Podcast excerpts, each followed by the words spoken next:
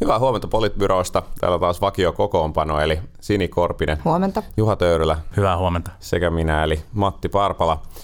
Tällä viikolla on tapahtunut taas paljon mielenkiintoisia asioita, mutta ennen niihin menemistä, niin, niin Juha kävi tuolla vihreiden pormestaritentissä. Miltäs näytti meininki? Oli tosi kiinnostavaa käydä teollisuusvakoilemassa naapureiden hommia. Vihreät piti keskiviikkona tuolla Konepajan Brunossa tällaisen, tällaisen pormestaritentin, missä oli Sauri ja, Sauri ja Sinnemäki lavalla. Aika paljon vihreitä aktiiveja paikalla, reippaasti toista sataa, ja, ja tunnelma oli semmoinen, että vihreät tulee kyllä ponnistaa lujaa, lujaa näissä kevään kuntavaaleissa täällä Helsingissä. Tapahtuman taustana oli, oli sit symbolisesti tämmöinen iso sininen seinä, johon, johon ehkä nämä vihreiden toiveet, toiveet törmää, mutta se jää, se jää nähtäväksi. Mä jututin jonkun verran näitä, näitä aktiiveja siellä, ja aika harva suostui vielä ottaa kantaa Sauri ja Sinnemäen välillä. Sehän tapahtuu se valinta siten, että, että nämä ää, paikallisyhdistysten edustajat tällaisessa piirikokouksen tapaisessa, tapaisessa toimielimessä sitten valitsee tämän vihreiden pormestariehdokkaan.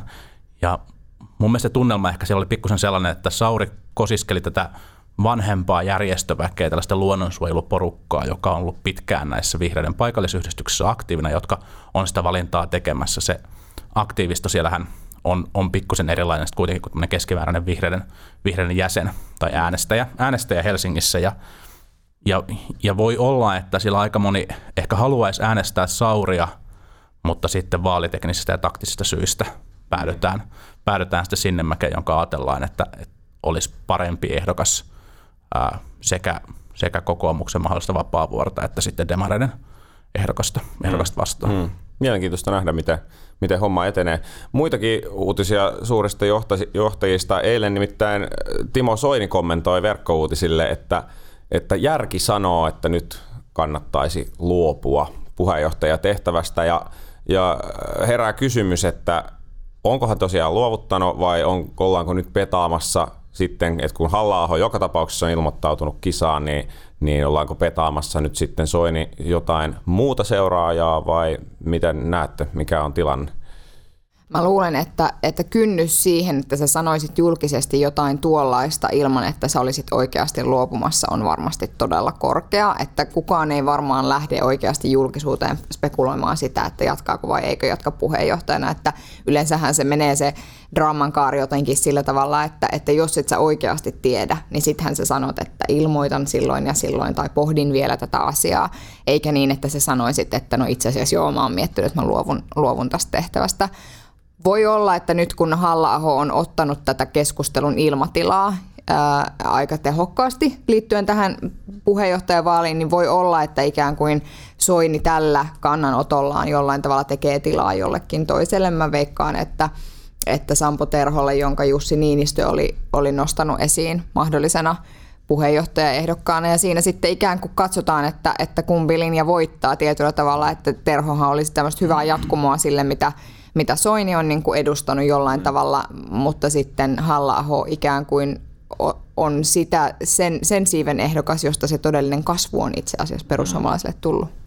Mä oon ehkä ihan pikkusen, pikkusen eri mieltä. Mä luin sitä Soinin lausuntoa siten, että, että hän viittasi järkeen nimenomaan tietoisesta syystä. Järki sanoo, että nyt pitäisi lopettaa, on ollut pitkään, on ollut vaikeita paikkoja, mutta sitten vähän kuluttua tulee semmoinen, mutta sydän on toista mieltä.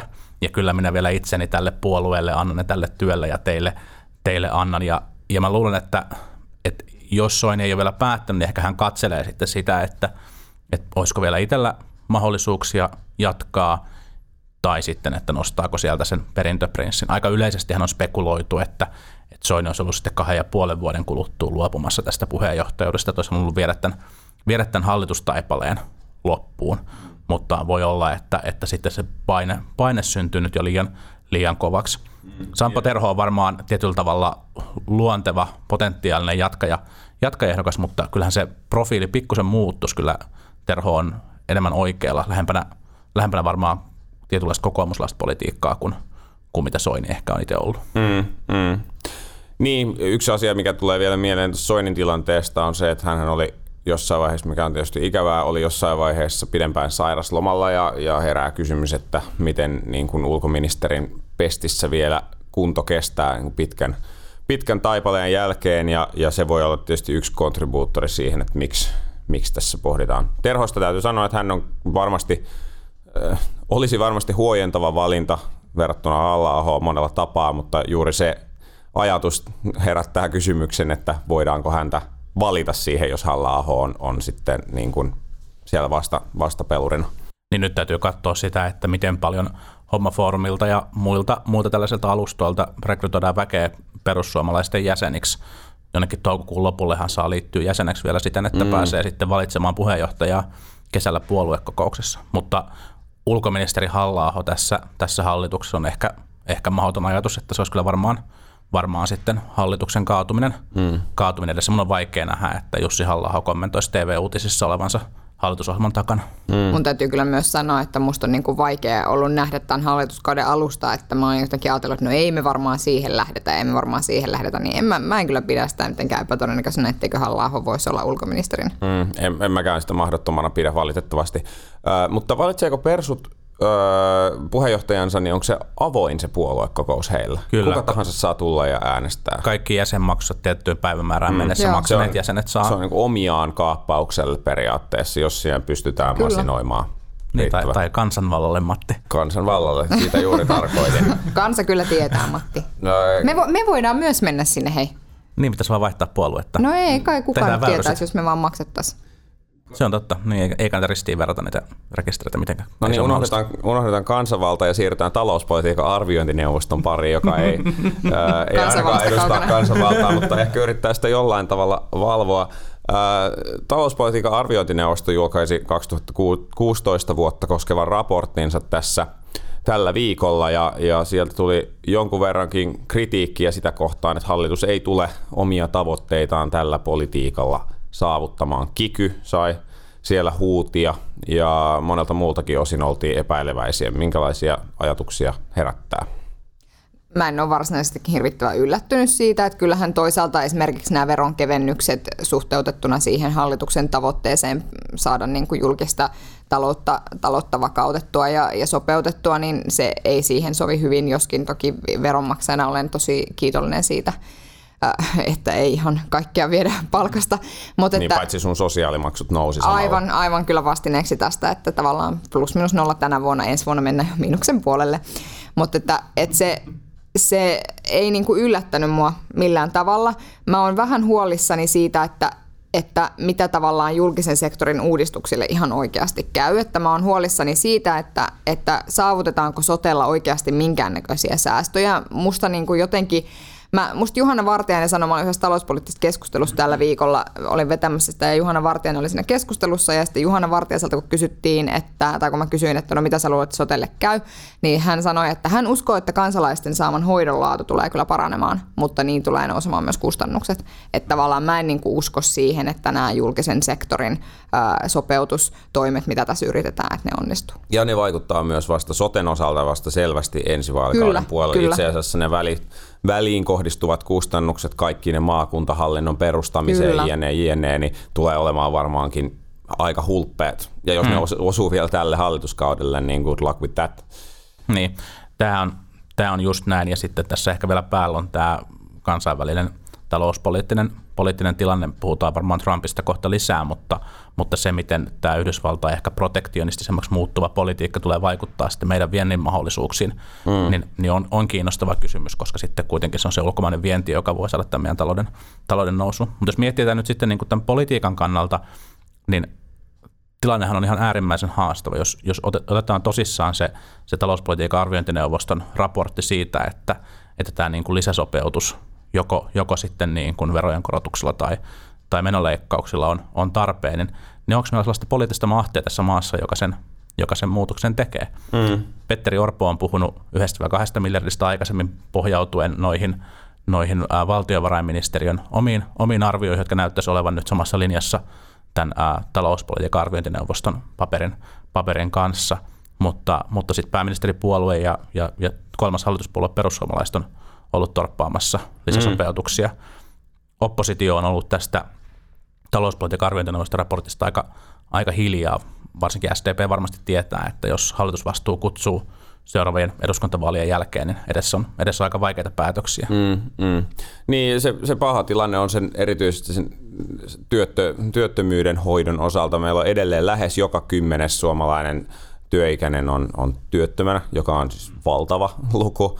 Ää, työllisyys ei ole parantunut niin kuin on odotettu, ja siinä oli vieläpä osuvasti todettu, että itse asiassa seitsemänkymmentäkaksi prosentin työ, työllisyystavoite ei ole Suomessa ollut koskaan niin kuin vuoden yhdeksänkymmentä jälkeen. Semmoista ei ole ollut. Edes Nokian huippuvuosina tällaista ei ole ollut. Eli, eli onko ne tavoitteet ylipäänsä realistisia, miten niihin päästään? Mit...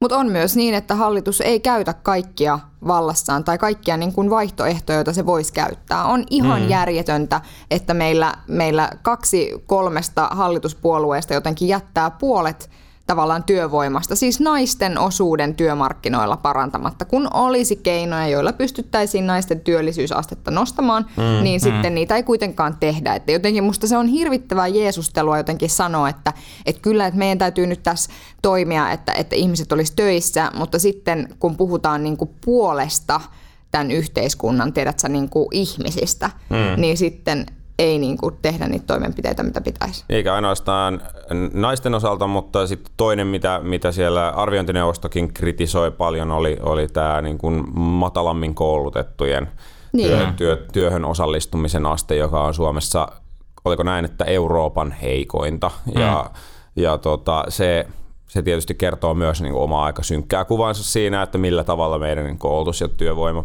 politiikka on onnistunut tähän asti. Mutta sitten jos palaa niinku vielä tavallaan siihen, että, että paljonko tässä on oikeasti enää aikaa tehdä mitään toimenpiteitä, niin mietitään, nyt tulee kuntavaalit, mikä tarkoittaa sitä, että poliittinen päätöksenteko pysähtyy hetkeksi, koska täytyy taas käydä vaaleja ja täytyy jotenkin mm. löytää ne niinku poliittiset erot sieltä, jotta joku ehkä äänestäisikin sua.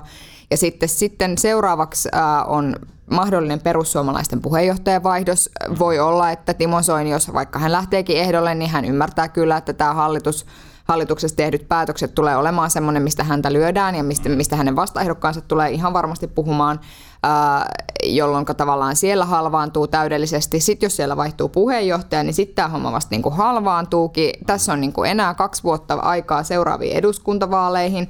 Presidentinvaalit ja maakuntavaalit siinä aivan välissä. Aivan siinä välissä, että, että kyllä tässä niin kuin oikeasti aika tehdä näitä uudistuksia loppuun. Mm. Kyllä. Kyllä. Joo, kyllä seuraavat vuodet tulee olemaan vaalista, vaalista vaaliin ja, mm. ja nyt tietyt, tietyt kisat puolueiden välillä on niin, niin tiukkoja, varsinkin siellä kärjessä, mutta myös sitten perussuomalaisten osalta, että kuinka, kuinka alas, alas pudotaan, että, että kyllä tämä hyvin, hyvin hankalaksi menee ja, ja mä, mä pelkään, että seuraavat eduskuntavaalit tulee olemaan sellaista populismin riemuvoittoa mm. Suomessa, että ei ole vielä nähtykään sitä kaikkien puolueiden osalta. Eli siis huonoimmillaan voi olla niin, että tämän hallituskauden keskeisiksi saavutuksi jäävät siis kiky, sopimus ja sote-uudistus, jotka kumpikaan eivät onnistu pienentämään, vaan itse asiassa saattavat kasvattaa julkisen talouden menoja.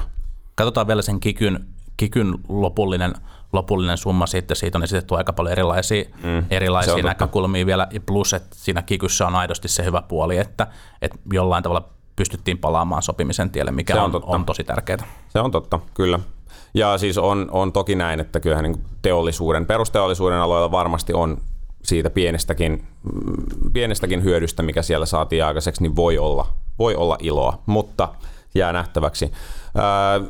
Se, mitä, mistä on saatu nyt jo vähän enemmän näkymää, on se, että mitä tapahtuu maailmassa Trumpin virkaanastujaisten jälkeen. Ja, ja tota, ei hyvältä näytä, vai näyttääkö?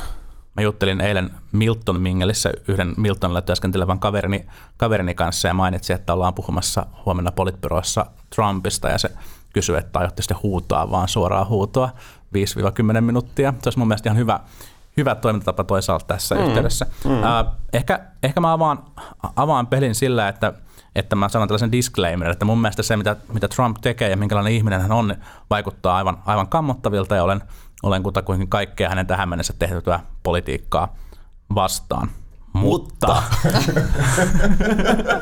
on, on tosi hyvä huomata, että, että monet niistä ää, presidentin määräyksistä, mitkä hän on nyt antanut, on aika tavanomaista republikaanipolitiikkaa. Ei kaikki, mutta, mutta monet. Monet on ja monet on, on sellaisia juttuja, mitkä on ollut voimassa, voimassa esimerkiksi Bushin tai, tai Reaganin aikana.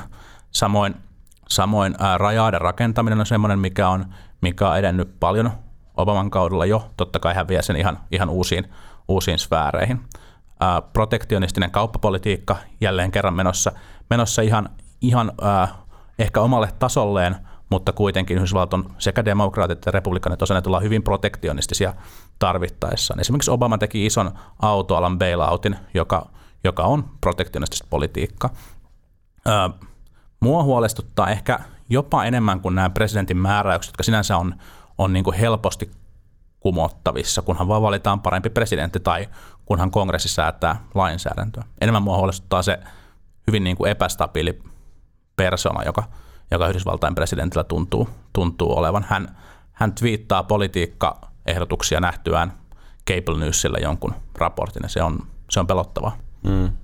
Mikään ei saa mua raapimaan naamaani niin paljon kuin tämän, tänään lukemani Laura Huhtasaaren blogi siitä, että amerikkalaiset saivat miehen, miehen eivät hiirtä. Ja hän kehuu siinä blogissaan Trumpia esimerkiksi siitä, että Trump nyt on rajoittanut tätä maahanmuuttoa ja maahantuloa ää, tietyistä valtioista, jotka sattumoisin ovat niin sellaisia valtioita, joiden kanssa hänellä ei ole itsellään bisnestä, mutta sitten ne naapurimaat, joiden kanssa hänellä on bisnestä, niin ovatkin sit sellaisia, joista ei ole niin mitään rajoitteita.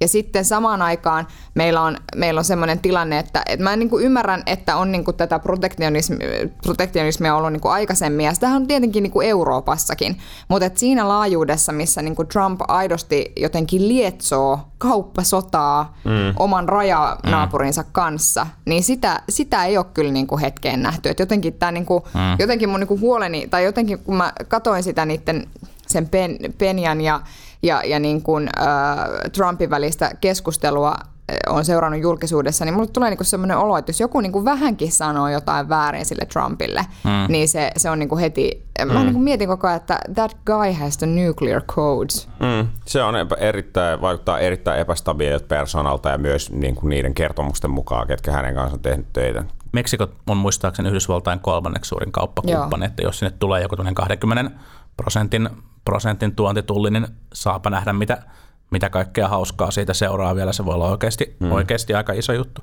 Mutta sitten mun on pakko sanoa myös, että, että mä luulen, että demokraateilla tulee olemaan paljon vaikeampaa Trumpin hallinnon kanssa kuin mitä me tällä hetkellä vielä kuvitellaankaan.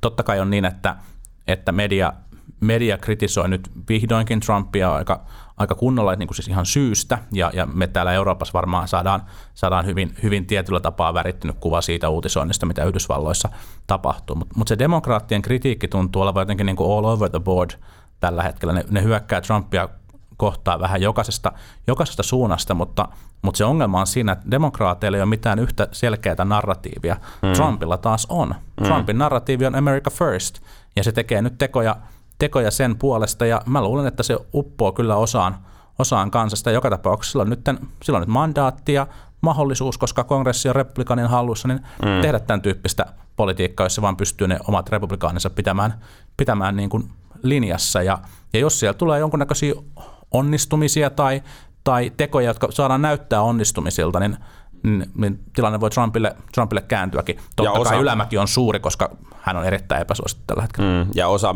osa määräyksistä varmaan tulee olemaan sit sellaisia, jotka, jotka sit kongressi, joihin kongressi tulee jollain tasolla puuttumaan, tai siellä on kuitenkin senaattoreita, niin kuin McCain ja Graham ja, ja muita seniorimpaa porukkaa, jotka varmaan tulee puuttumaan sit selvästi lainvastaisiin, perustuslain kannalta ongelmallisiin tai muihin määräyksiin, ja voi olla, että niistä sitten vähinäänin ehkä vetäydytään, mutta moni näistä, moni näistä määräyksistä, niin kuin Juha sanoi, varmaan tulee olemaan suhteellisen suosittuja ja sellaisia, joissa, joiden mukaan nyt sitten toistaiseksi ainakin, ainakin toimitaan.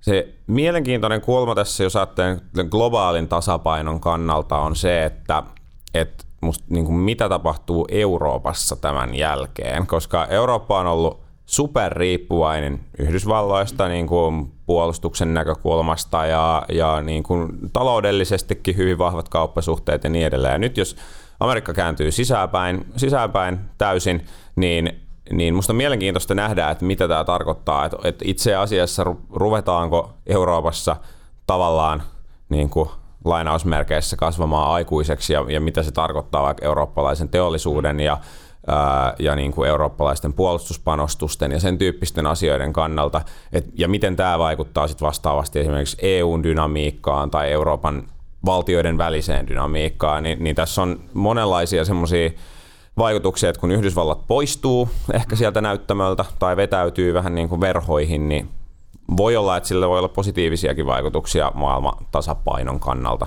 Niin käydäänkö sulkemassa se raolla oleva NATO-ovi nyt myös sitten suomalaisina? Mm. Varmaan kiinnostus voi ehkä lainata. Vähetä siihen. Niin, koska ei silloin sitten tavallaan merkitystä. Jos meille täällä jotain käy, niin sekä tiedätkö, oikealla että vasemmalla niin kuin maantieteellisesti katsotaan, me katsellaan.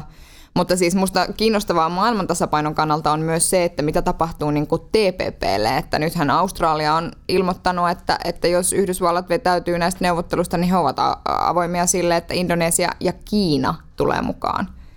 Mm, mutta Kiinalla mikä... on oma kauppasopimusviritys siellä jo käynnissä, joka on jo pitkällä käsittääkseni siellä mm. naapurivaltioiden kanssa. Niin kyllä, mutta se että, se, että tavallaan niin kuin tiedättekö te liberaalin länsimaisen mm. kaupanteon niin kuin airueeksi tulee Kiina, kun Yhdysvallat rupeaa käpertymään sisäänpäin, niin kyllähän sekin niin kuin jotain kertoo tästä. Kertoo toki. Australiasta, Australiassa on niin voimakas hiilikauppa Kiinan kanssa ja siellä on konservatiivi hallitus käsittääkseni tällä hetkellä ja nämä asiat tietysti sopii ihan hyvin yhteen sen kanssa, että kiinalaisten kanssa voi kiinnostaa neuvotella, vaikka jenkit siitä vetäytyisikin. En tiedä kuinka liberaalia se on tähän astikkaan ollut. Mm. Mutta joo, mielenkiintoista nähdä. Äh, mutta jatketaan tästä kohti ensi viikkoa. Paljon on taas tapahtunut ja paljon varmasti tapahtuu ensi viikollakin ja Trump varmaan tulee olemaan tässä keskustelussa valitettavan paljon myös tästä eteenpäin. Kiitoksia kuuntelijoille ja, ja jatketaan ensi viikolla. Kiitos. Hei hei.